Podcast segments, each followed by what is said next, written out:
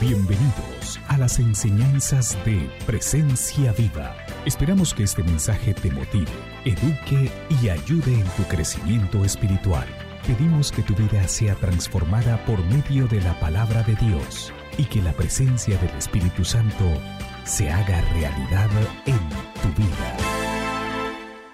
Ah, voy a, tomar un momento para leer eh, una, un bosquejo, una información respecto a qué es lo que celebramos y por qué lo celebramos. Muchas personas piensan del Día de Acción de Gracias como una maravillosa celebración que les permite tener un largo fin de semana disfrutando de una suculenta cena. Dígame algo allí, por favor.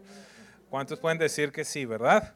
¿A cuánto les gusta la comida de Acción de Gracias? Ah, sí, digan, porque algunos dicen que no recordaba que hace poquito veía, el post de un pastor ahí en internet, decía, los cristianos no bebemos, pero ¿cómo comemos? Qué cosa, ¿verdad? O tal vez piensan que el Día de Acción de Gracias es simplemente el principio de las celebraciones navideñas. No tiene nada que ver con eso. ¿Cuál es el verdadero significado del Día de Acción de Gracias? Podemos rastrear esta histórica tradición cristiana. Quiero hacer énfasis en eso, tradición cristiana en los Estados Unidos desde el año 1623.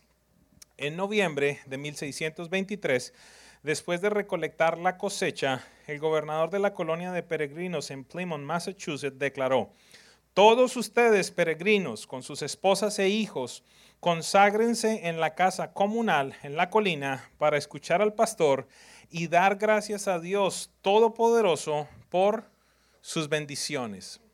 Es bien interesante en dónde surge esto.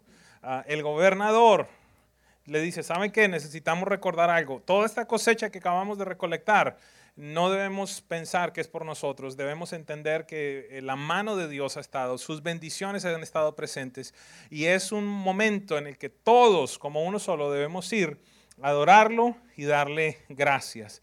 Este es el origen de nuestra celebración anual del Día de Acción de Gracias. En los siguientes años, el Congreso de los Estados Unidos proclamó en varias ocasiones el Día de Acción de Gracias al Todopoderoso. ¿Está escuchando eso? ¿Quién lo declaró? El Congreso, el gobierno. Es interesante esto.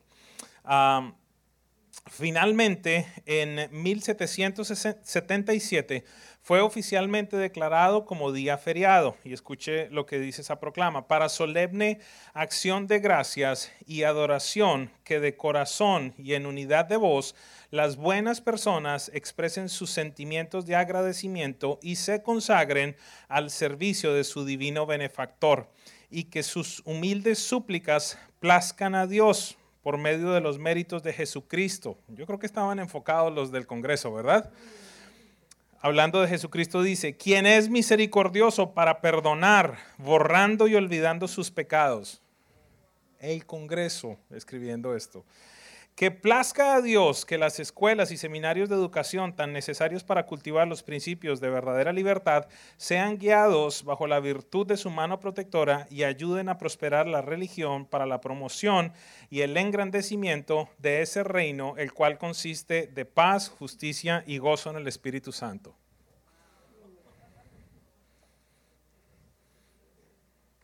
El Congreso de los Estados Unidos. De nuevo, el primero de enero de 1795, el primer presidente George Washington escribió su famosa proclamación de acción de gracias en la cual él dice que es nuestro deber como personas con reverente devoción y agradecimiento reconocer nuestras obligaciones al Todopoderoso e implorarle que nos siga prosperando y confirmando las muchas bendiciones que de él experimentamos. El presidente, qué bello, ¿verdad? El jueves 19 de febrero de 1795, George Washington apartó ese día como el Día Nacional de Oración, perdón, de Acción de Gracias. Muchos años después, el 3 de octubre de 1863, Abraham Lincoln proclamó por carta del Congreso el último jueves de noviembre como uno de como un día de acción de gracias y adoración a nuestro Padre benefactor, quien mora en los cielos. Esta proclamación de acción de gracias del presidente número 16 de los Estados Unidos, dice lo siguiente. Es anunciado en las Sagradas Escrituras y confirmado a través de la historia que aquellas naciones que tienen al Señor como su Dios son bendecidas. Qué lindo, ¿verdad? Pero nosotros nos hemos olvidado de Dios. 1700, ya, ya, ya estábamos empezando a ver algunas cosas. Nos hemos olvidado de la mano del que nos preserva en paz, nos multiplica, nos enriquece y nos fortalece.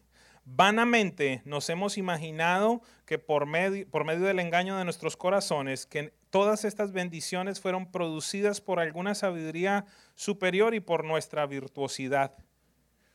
Se parece un poquitito a, lo que está sucediendo. Recordaba esta mañana que Dios advirtió esto desde el Pentateuco en Éxodo. Dijo, mire, están por entrar a poseer una buena tierra. Sus vacas se van a multiplicar, van a construir casas, van a construir graneros, todo se va a multiplicar. Recuerden que soy yo, que es mi gracia, que es mi favor el que les va a ayudar. No digas en tu corazón, Dios advierte desde esa época, no digas en tu corazón, mi poder y la fuerza de mi mano me han generado esta prosperidad. Porque soy yo, dice Dios, el que les da el poder para hacer las riquezas a, fin de confirmar el pacto que juré con sus padres. Desde ese tiempo ya Dios lo advertía. Y, y, me gusta mucho el cierre de esta frase del presidente porque dice lo siguiente, me ha parecido apropiado, qué lindo, ¿verdad? Me ha parecido apropiado, dice el presidente, que Dios sea solemnemente, perdón, que Dios sea solemne, reverente y agradecidamente reconocido en un corazón y una voz por todos los americanos. Voy a volver a leer eso. Dice, me ha parecido apropiado que Dios sea solemne, reverente y agradecidamente reconocido en un corazón y una voz por todos los americanos. Este es el origen verdadero del Día de Acción de Gracias.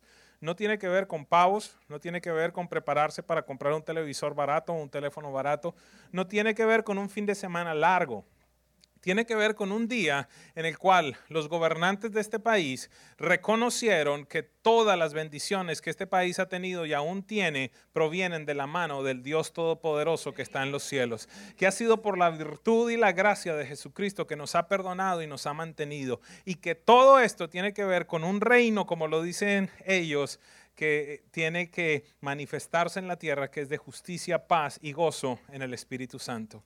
Y es muy trascendente que comprendamos entonces y que le enseñemos a nuestros hijos por qué razón estamos haciendo lo que estamos haciendo. Algunos no distinguen entre una fiesta y la otra, que si el día del trabajo, Memorial Day, el día de los veteranos, pues todo lo mismo. Eh, ¿Sabe algo? Acción de gracias tiene que ver con Dios tiene que ver con su bondad, tiene que ver con su favor, tiene que ver con su misericordia. Y esta mañana vamos a estudiar brevemente un, pasaje en la vida de Jesús donde vamos a comprender cosas especiales, cosas específicas y le pido yo a Dios que como, como enseñanza, como reacción, esto cause en, nosotros una respuesta adecuada a lo que Dios espera de nosotros. Vamos a Lucas capítulo 17 y vamos a leer desde el verso 11 hasta el verso 19. Lucas 17, 11 al 19. En su camino a Jerusalén, Jesús pasó entre Samaria y Galilea. Al entrar en una aldea, le salieron al encuentro diez leprosos. Diga conmigo diez. Es, es a veces importante que comprendamos algunas cosas. Estoy haciendo énfasis. ¿Cuántos leprosos eran? Diez. Muy bien. Los cuales se quedaron a cierta distancia de él, no se acercaron a Jesús. Y levantando la voz le dijeron, gritaron, ¿verdad? Gritaron desde lejos, Jesús, maestro, ten compasión de nosotros. En un momento vamos a comprender un poquitito más por qué razón ellos estaban diciendo. Cuando él los vio, les dijo, vayan y preséntense ante los sacerdotes. Esta es una de las respuestas que si no comprendemos un poquitito de la historia, si no sabemos por qué razón Jesús dijo esto, nos vamos a quedar medio locos, porque, porque ellos dicen, ten compasión de nosotros, vayan donde el sacerdote. Si, si, usted no sabía, eh, si usted no conocía la ley, ¿qué, ¿qué, pasaba con la gente leprosa? Usted va a quedar allí como, como dicen por allí, tirando piedras, no va a conocer. Pero Jesús les dice, vaya y preséntense al sacerdote. Eh, ellos, por lo que entendemos acá, fueron obedientes, fueron rápidos, fueron disciplinados para, para obedecer a Jesús. Y sucedió que mientras ellos iban de camino, quedaron limpios. ¿Qué significa quedaron limpios? Quedaron sanos, ¿verdad? Entonces, uno de ellos, ¿cuántos? ¿Y cuántos eran? ¿Y cuántos regresaron? Al fin, ¿cómo es la matemática aquí? ¿Qué me están diciendo? A ver, uno por uno. De nuevo, ¿cuántos, cuántos eran? ¿Cuántos regresaron? Perfecto, estamos allí de acuerdo. Sucedió que mientras, mientras ellos iban de camino quedaron limpios. Entonces uno de ellos, al ver que había sido sanado, volvió. Varias cosas importantes. Volvió. ¿Haciendo qué? Alabando a Dios a voz en cuello. Se notaba de la misma manera como le gritó a Jesús, ¡Ey! Ten misericordia de mí. Regresó gritando y alabándolo. ¿Estamos claros? Eh, ¿qué, se escuchará más fuerte? ¿Nuestras súplicas a Dios o nuestras alabanzas a Dios? Ah, no seamos tan rápidos. No seamos tan rápidos. Ay, si yo lo alabo. Eh, mejor no me meto por allí. Entonces uno de ellos, al ver que había sido sanado, volvió alabando a Dios a voz en cuello número uno, número dos, ¿verdad? Volvió alabando y rostro en tierra, tuvo una postura allí, se arrojó a los pies de Jesús y le dio gracias. Este hombre era samaritano, importantísimo que Jesús nos deja saber, el Espíritu Santo deja allí claridad de dónde era este hombre, era samaritano, qué tiene que ver esto, porque es importante, porque los samaritanos no se relacionaban con los judíos. Eran, eran mejor dicho, Corea del Norte y Corea del Sur, algo como eso, de allá, aquí no, aquí no pasan. Y entonces dice que este hombre era samaritano. Jesús dijo, importante, Jesús como que se hace loco. ¿Usted ha visto en la Biblia que a veces él se hace loco? Se hace como que el que, como que, el que no era con él. Y entonces aquí de nuevo sí soy loco. ¿Por qué? Porque ¿cuántos eran? ¿Y cuántos regresaron? Y Jesús dice, no eran diez. Y yo me imagino el leproso, sí, pero no me aquí estoy yo. Sí, pero no eran diez, aquí estoy yo. Pero ¿cuántos eran? ¿No eran diez los que fueron limpiados? ¿Dónde están, título de la enseñanza del día de hoy, dónde están los otros nueve? parece que el problema de desagradecimiento es muy viejo. Parece que el problema de amnesia es muy viejo. Y entonces él dice, ¿dónde están los otros nueve? No hubo quien volviera y alabara a Dios, sino este extranjero. Esta es una declaración impresionante de Jesús. Porque aquí él deja saber claramente quién es. No hubo nadie más que volviera a darle gloria a Dios, dice Jesús. ¿Me, están siguiendo? Sino solamente este extranjero. Y al samaritano le dijo, levántate y vete, tu fe te ha salvado. Vamos a aprender esta mañana tres cosas, van a ser sencillas, ah, pero, pero creo que nos van a ayudar mucho en nuestro diario vivir. Ah, punto número uno que vamos a aprender en este día. Dios siempre está obrando por encima de nuestra condición, de la compañía que nosotros podemos tener y de la lejanía que en determinado momento podemos tener de Dios.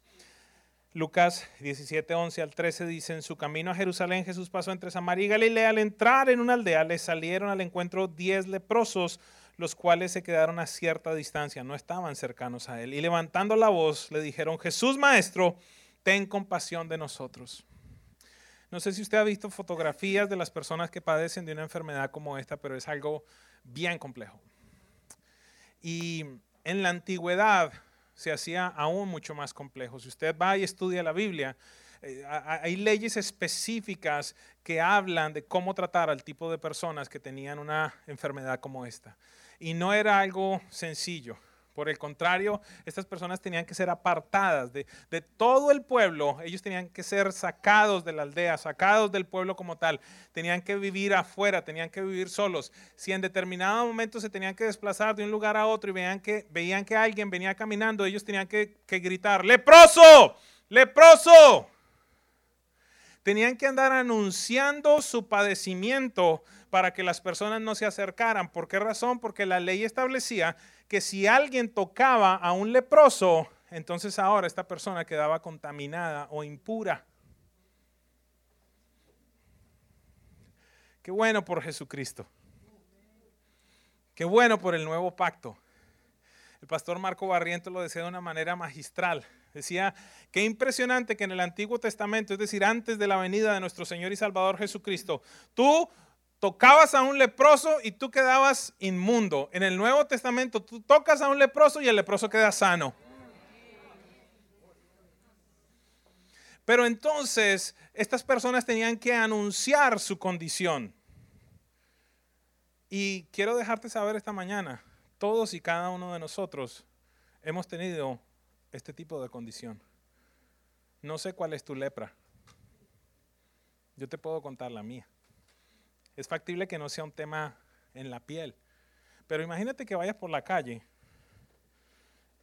o tuvieras que entrar acá a la iglesia si esto todavía estuviera en actividad la ley nueva. Ladrón, ladrón, ladrón. Pornográfico, pornográfico, adúltero, chismosa, chismoso, está bien. Ladrona, o cualquiera de ellos. Y entonces aquí nos encontramos en, un buen colombiano con un convito, con una pandillita, una ganguita de 10 de ellos. Que desde lejos tenían que anunciarle a Jesús, Señor, ten compasión de nosotros. Y esta mañana yo quiero dejarte saber, cualquiera que haya sido tu condición o que aún permanezca siendo, Dios no está lejos de ti si clamas. Si clamas. Uno de los mejores libros que he leído sobre la gracia se llama El despertar de la gracia. El autor dice algo tremendo.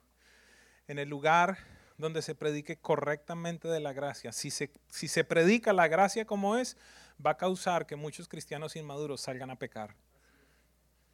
Y por esa razón muchos pastores no quieren hacerlo, porque tienen el delirio de Espíritu Santo tienen el delirio de que si yo te dejo saber que a pesar de tu condición y de cómo tú operas y de cómo tú eres, Dios aún te sigue amando.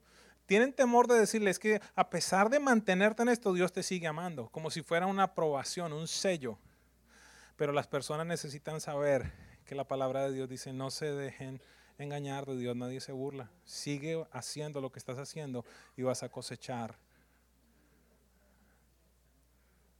corrupción.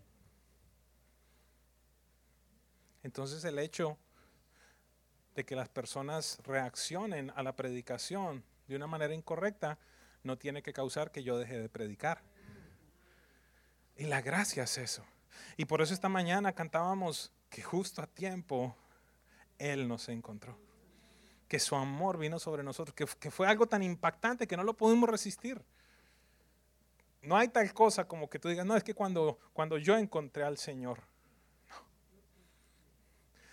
todo empezó en Él. Todo permanece en Él. Todo termina en Él. Por eso la palabra de Dios dice, ustedes son salvos, es decir, van al cielo, pueden reconciliarse conmigo, pueden establecer una relación conmigo por gracia. ¿Qué significa gracia? Gratuitamente. Y esto dice, y es por medio de la fe. Entonces tú dices, ah, pero entonces yo necesito tener fe, entonces yo tengo que participar en eso, entonces hay algo que yo aporto. Y entonces allí Dios aclara, y la fe es un don de Dios, también te lo regalo. Y nos deja saber para que nadie se jacte, para que nadie se gloríe, para que nadie pueda decir, es que, es que yo creí. No. Gracia bendita y purísima. Esa sí es purísima, bendita. Gracia. Él, todo empezó en Él, todo se sostiene en Él, todo tiene que ver con Él. Me gusta mucho lo que dice Efesios en el beneplácito de su voluntad. Tradúceme eso, pastor. Como a Dios se le antojó y se le dio la gana. Me salvó, te reconcilió, te apartó. Todos hemos tenido una condición de lepra como esta. Y por encima de todo eso, Jesús se aproximó a nosotros. Y de eso estamos aprendiendo el día de hoy. Y es factible que aún se manifieste en tu vida. Necesitas tomar decisiones. Necesitas tomar decisiones, vas a verlo hacia el final. Punto número dos, muy interesante. Dios espera que al ser receptores de su gracia, de esas manifestaciones de Dios en nuestras vidas, le agradezcamos. Yo no había visto esto, les soy honesto. No lo había visto. Pero en esto, e, el pastor Gio nos lo hablaba claramente. ¿Cuántos de nosotros necesitamos quizás esta mañana ser sanos de qué? De dolores del pasado, de la ingratitud de gente, de la traición de gente que causó que tomáramos decisión de decir no vuelvo a ser así por un desagradecido. Pero imagínate que Jesús fuera así con nosotros. Es que mira cómo se comportó aquel. Pues sabe que no más gracia. Ahí sí que estamos desgraciados. Pero lo que me impactó fue este proceso de Jesús. Mire, porque, porque mire lo que dice el verso 17 y el 18. Jesús dijo, de nuevo, haciéndose loco, ¿no eran diez los que fueron limpiados? ¿Dónde están los otros nueve? Y aquí, aquí esta pregunta tan tremenda. No hubo quien volviera y alabara a Dios, sino solo este extranjero.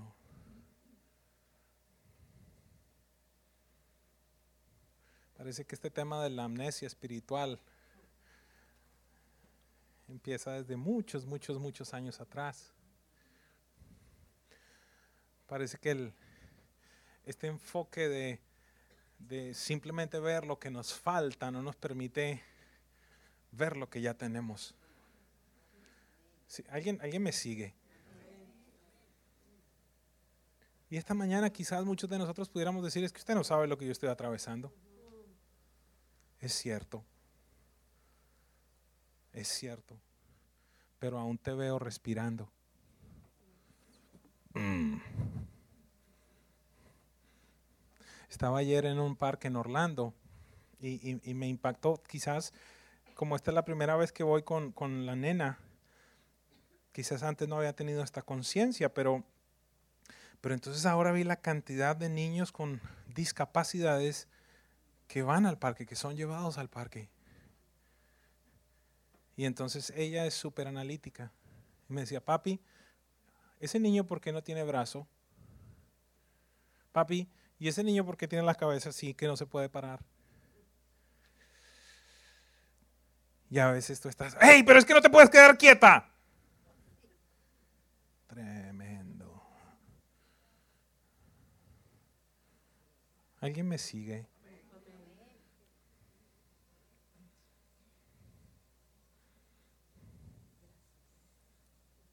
¿Hace cuántos fines de semana no has podido venir? Cuatro. ¿Has extrañado congregarte? Tremendamente.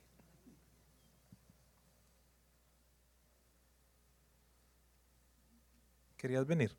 Claro.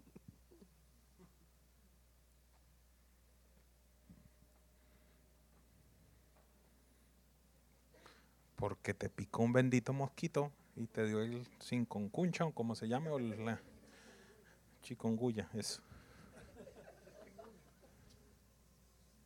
Pero solo hasta que de pronto estás en la cama donde te duelen hasta huesos que no sabías que tenías. Ahí es que tú dices, Señor, gracias por la salud.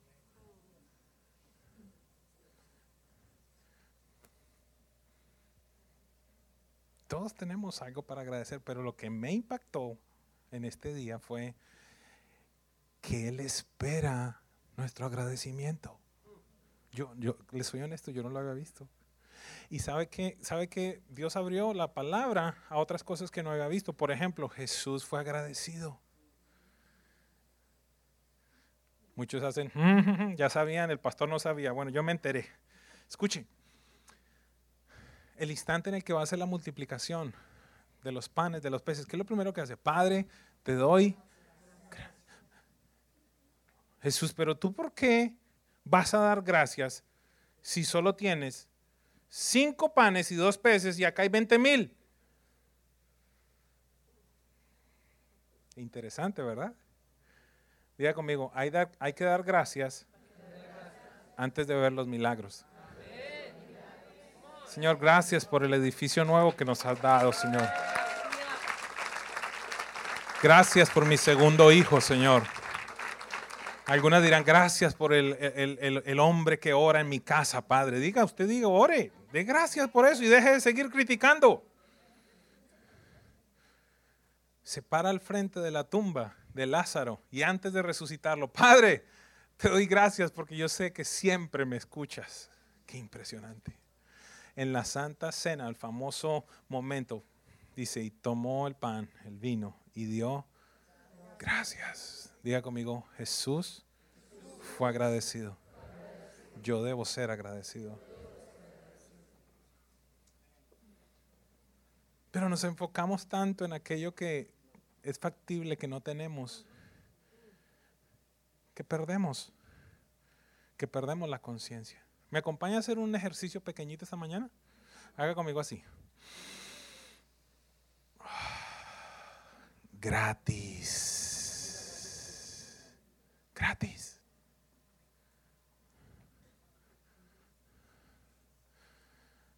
Me acordaba de mi mami cuando estaba conectada al respirador. es, que, es que allí es donde, allí es donde te acuerdas de las cosas.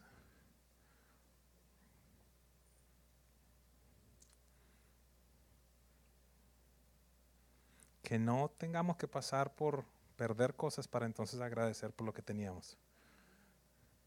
Vivamos, vivamos una vida de agradecimiento. Y punto número tres, y ya terminamos. El agradecimiento a Dios es una muestra de su señorío en nuestras vidas. Gracias por la persona que contestó. ¿Por qué? Una de las mayores enfermedades que tiene esta sociedad actual, en, inglés lo llaman entitlement, en español es este sentido de merecimiento.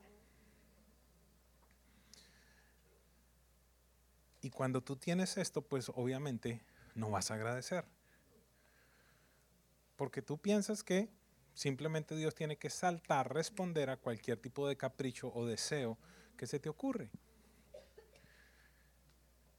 Cuando crecemos en países como estos, bendecidos, allí es cuando más nos podemos llegar a corromper. Me gusta mucho tener estas dinámicas en determinado momento con hombres como el pastor Ryan o cuando ah, hablo con misioneros en, África o en los países de- del- del Medio Oriente o de la China y cuando nos muestran y cuando nos dejan saber y cuando nos hacen conocer la condición en la cual ellos viven, cómo se tienen que reunir. Y de- quizás de manera graciosa, eh, pero, pero, pero para nosotros es, es ya algo que estamos acostumbrados a aquello, a esto. El pastor Ryan nos decía en, en Sobrenatural, yo no tengo que estar sujeto a un reloj en India. Pero ay, que yo me pase 10 minutos. Es que no me respeta el pastor.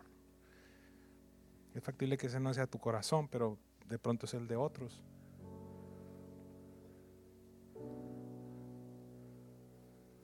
Sin aire acondicionado, sin sillas.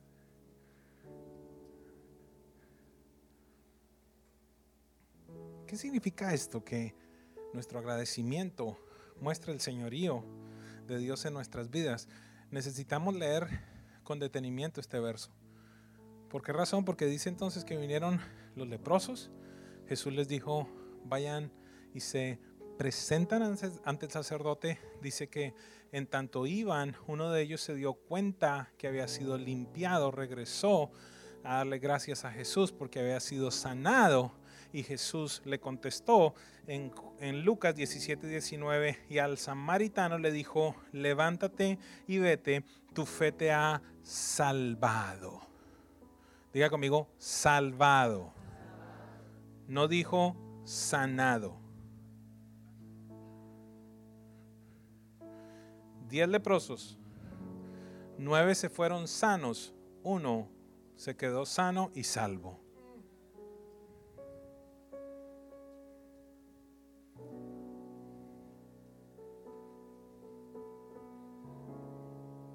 ¿Por qué? Porque no tan solo se quedó en, bueno, ni siquiera los otros le dieron gracias, pero este no tan solo se quedó en el agradecimiento, sino que él vino, se postró, adoró y lo reconoció como Dios. O sea que aquí tenemos una progresión. Algunos que recibieron esta bendición de Dios, recibieron de esta gracia, recibieron de este favor de Dios y fueron sanos. Ni siquiera le dieron gracias. Y es factible que esta mañana en este lugar haya muchos que representen a estos leprosos.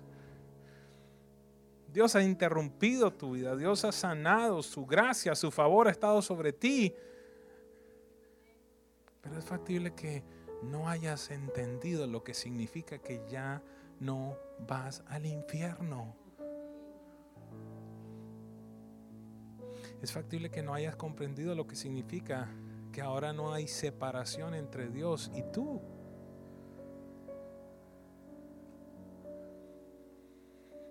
Pero este hombre fue más allá. Y creo que este es el corazón de esta enseñanza. Este hombre nos enseña a responder correctamente. A responder con un corazón de alabanza.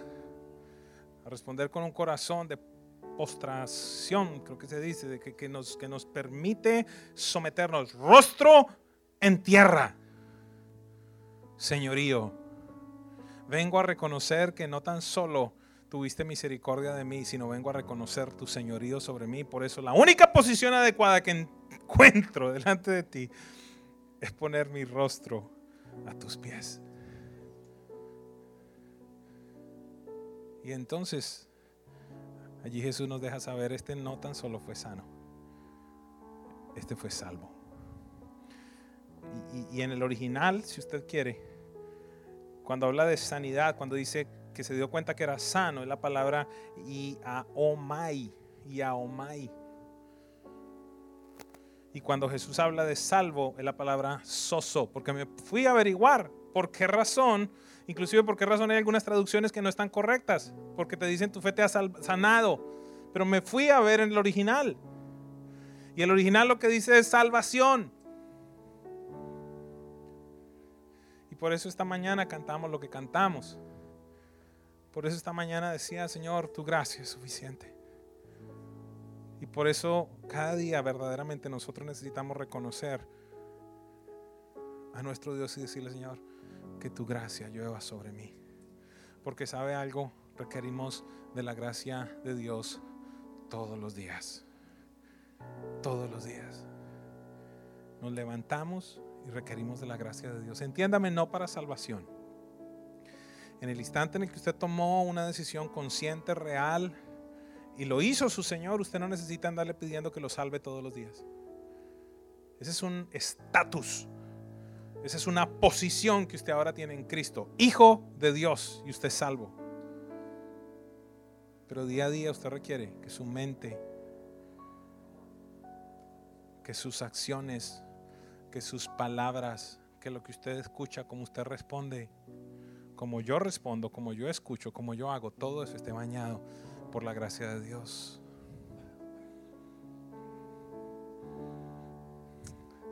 Y en tanto preparaba esta reunión con el grupo, yo le decía,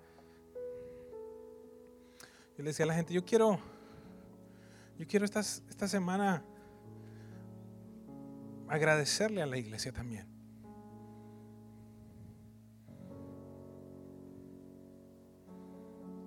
Algunas personas dirán, no, nosotros te tenemos que agradecer a ti. No, yo les quiero agradecer a ustedes, junto con mi esposa, junto con el equipo. Que quiero agradecerles que dentro de las 200 o 300 iglesias que hay en la ciudad de Miami, usted haya entendido, que haya reconocido que este es un lugar saludable para usted y para su familia y haya tomado la decisión de estar en este lugar. Yo tengo que dar gracias por eso. Sé que hay algo hermoso que Dios está haciendo en este lugar, claro, pero finalmente usted es el que toma la decisión de quedarse o irse. Gracias por creer en lo que Dios está haciendo en este lugar. Gracias por creer en mi liderazgo. Cuando no estaba de tiempo completo en el ministerio, yo comprendía, y, no voy a exagerar con esto, que mi vida dependía del lugar, en gran parte del lugar en donde yo me congregaba Es- Escúcheme con atención. Yo no estoy hablando que ustedes son salvos por medio del pastor ni nada de esto. Pero estoy hablando que es trascendente quién está en el liderazgo y bajo quién estoy yo. Porque mi familia está bajo esa cobertura. Y porque para las cosas que suceden allí entonces van a afectar mi casa. Es muy importante, es vital. Y agradecía a Dios porque decía, esta gente confía tanto que, que nos entrega a sus hijos para que nosotros les demos de la palabra. Entonces tengo que dar gracias. Tengo que dar gracias por las horas que algunos de ustedes dedican al servicio en esta casa. Tengo que dar gracias y, puede sonar gracioso, pero tengo que dar gracias porque algunos de ustedes han escogido ser fieles a Dios con sus finanzas y aportar a esta visión.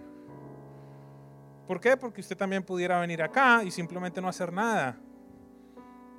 Y yo sé que es una bendición y es un beneficio que usted tiene con Dios, pero le quiero dar gracias esta mañana.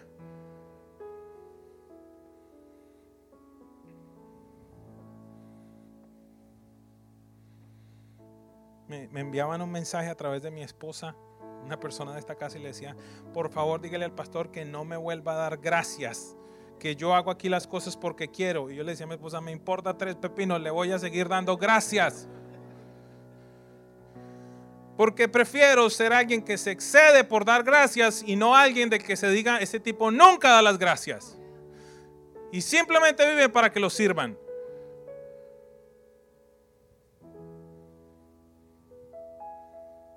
Dios sanó el corazón de una mujer en este lugar y lo sé, tengo la certeza de eso. Y, cuando hablo de sanar el corazón, estoy hablando que, que,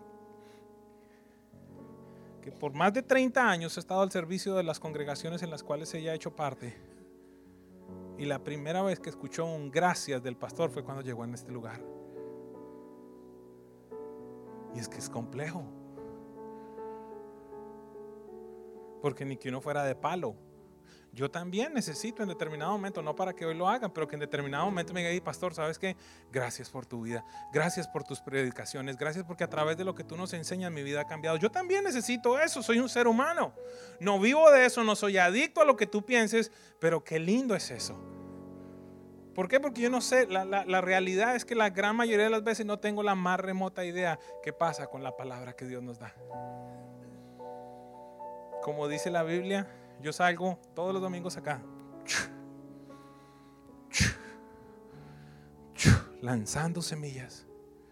Y dice la Biblia que algunas caen a la orilla del camino, que otras caen en medio de los espinos, que otras caen allí y se secan porque la tierra es poca profunda, pero que hay algunas que caen en buena tierra y algunas producen al 30, otras al 60 y otras al 100%. Gracias. Y les decía a ellos, ¿cómo, cómo les puedo agradecer? Eh, una carta, pero, pero ya les he mandado en determinado momento una carta y, y ¿y si les canto? Algunos decían, no, no, estoy molestando. Pero ¿sabe algo? Yo creo que Dios nos dio una, una, una idea, un detalle lindo. Un detalle lindo. Y es que en este día queremos, queremos darte un pequeño obsequio. Y, preparamos, preparamos un CD en el cual hay una... Nos reunimos con mi esposa a orar. Es una oración pequeña de bendición sobre ustedes. Esto no es algo mágico, pues, para que usted haga ahí nada. ningún- simplemente es una oración de bendición. Y adicionalmente a eso, incluimos las dos primeras canciones que son de esta casa, eh, eh, que fueron grabadas aquí en vivo para que usted las tenga donde, donde vaya. Qué lindo que ya de la primera reunión le han mandado al pastor Gio eh, mensajes de agradecimiento, porque queremos, ¿cuántos saben que es un detalle? Sí, pero cuando usted lo vea, piense que estamos pensando en usted y que le damos gracias a Dios por su vida. ¿Está bien? Entonces espero que le guste. Es un pequeño detalle. Hola, preciosa familia. Les hablan sus pastores Edwin y Maribel Castro.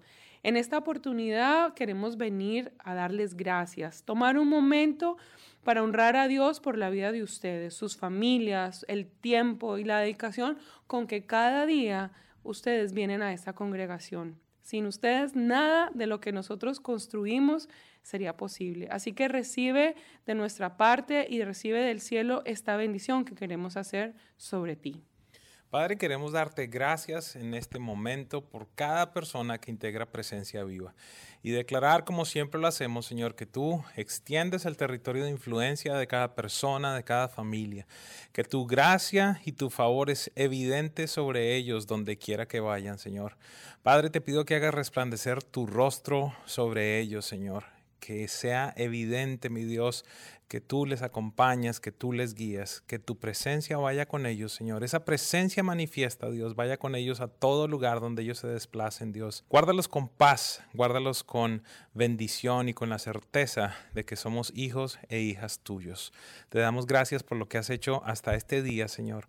Y este es un gran momento para agradecerte lo alcanzado pero también lo que está al frente de nosotros. Sabemos que los próximos años serán años de bendición, de conquista y en los cuales podremos experimentar un nivel mayor de tu gloria, de tu fidelidad y de tu amor. Te bendecimos en el nombre del Padre, del Hijo y del Espíritu Santo. Si este mensaje ha edificado tu vida, escríbenos a info@presenciaviva.com o te invitamos a visitar nuestra página web www.presenciaviva.com. Hasta la próxima.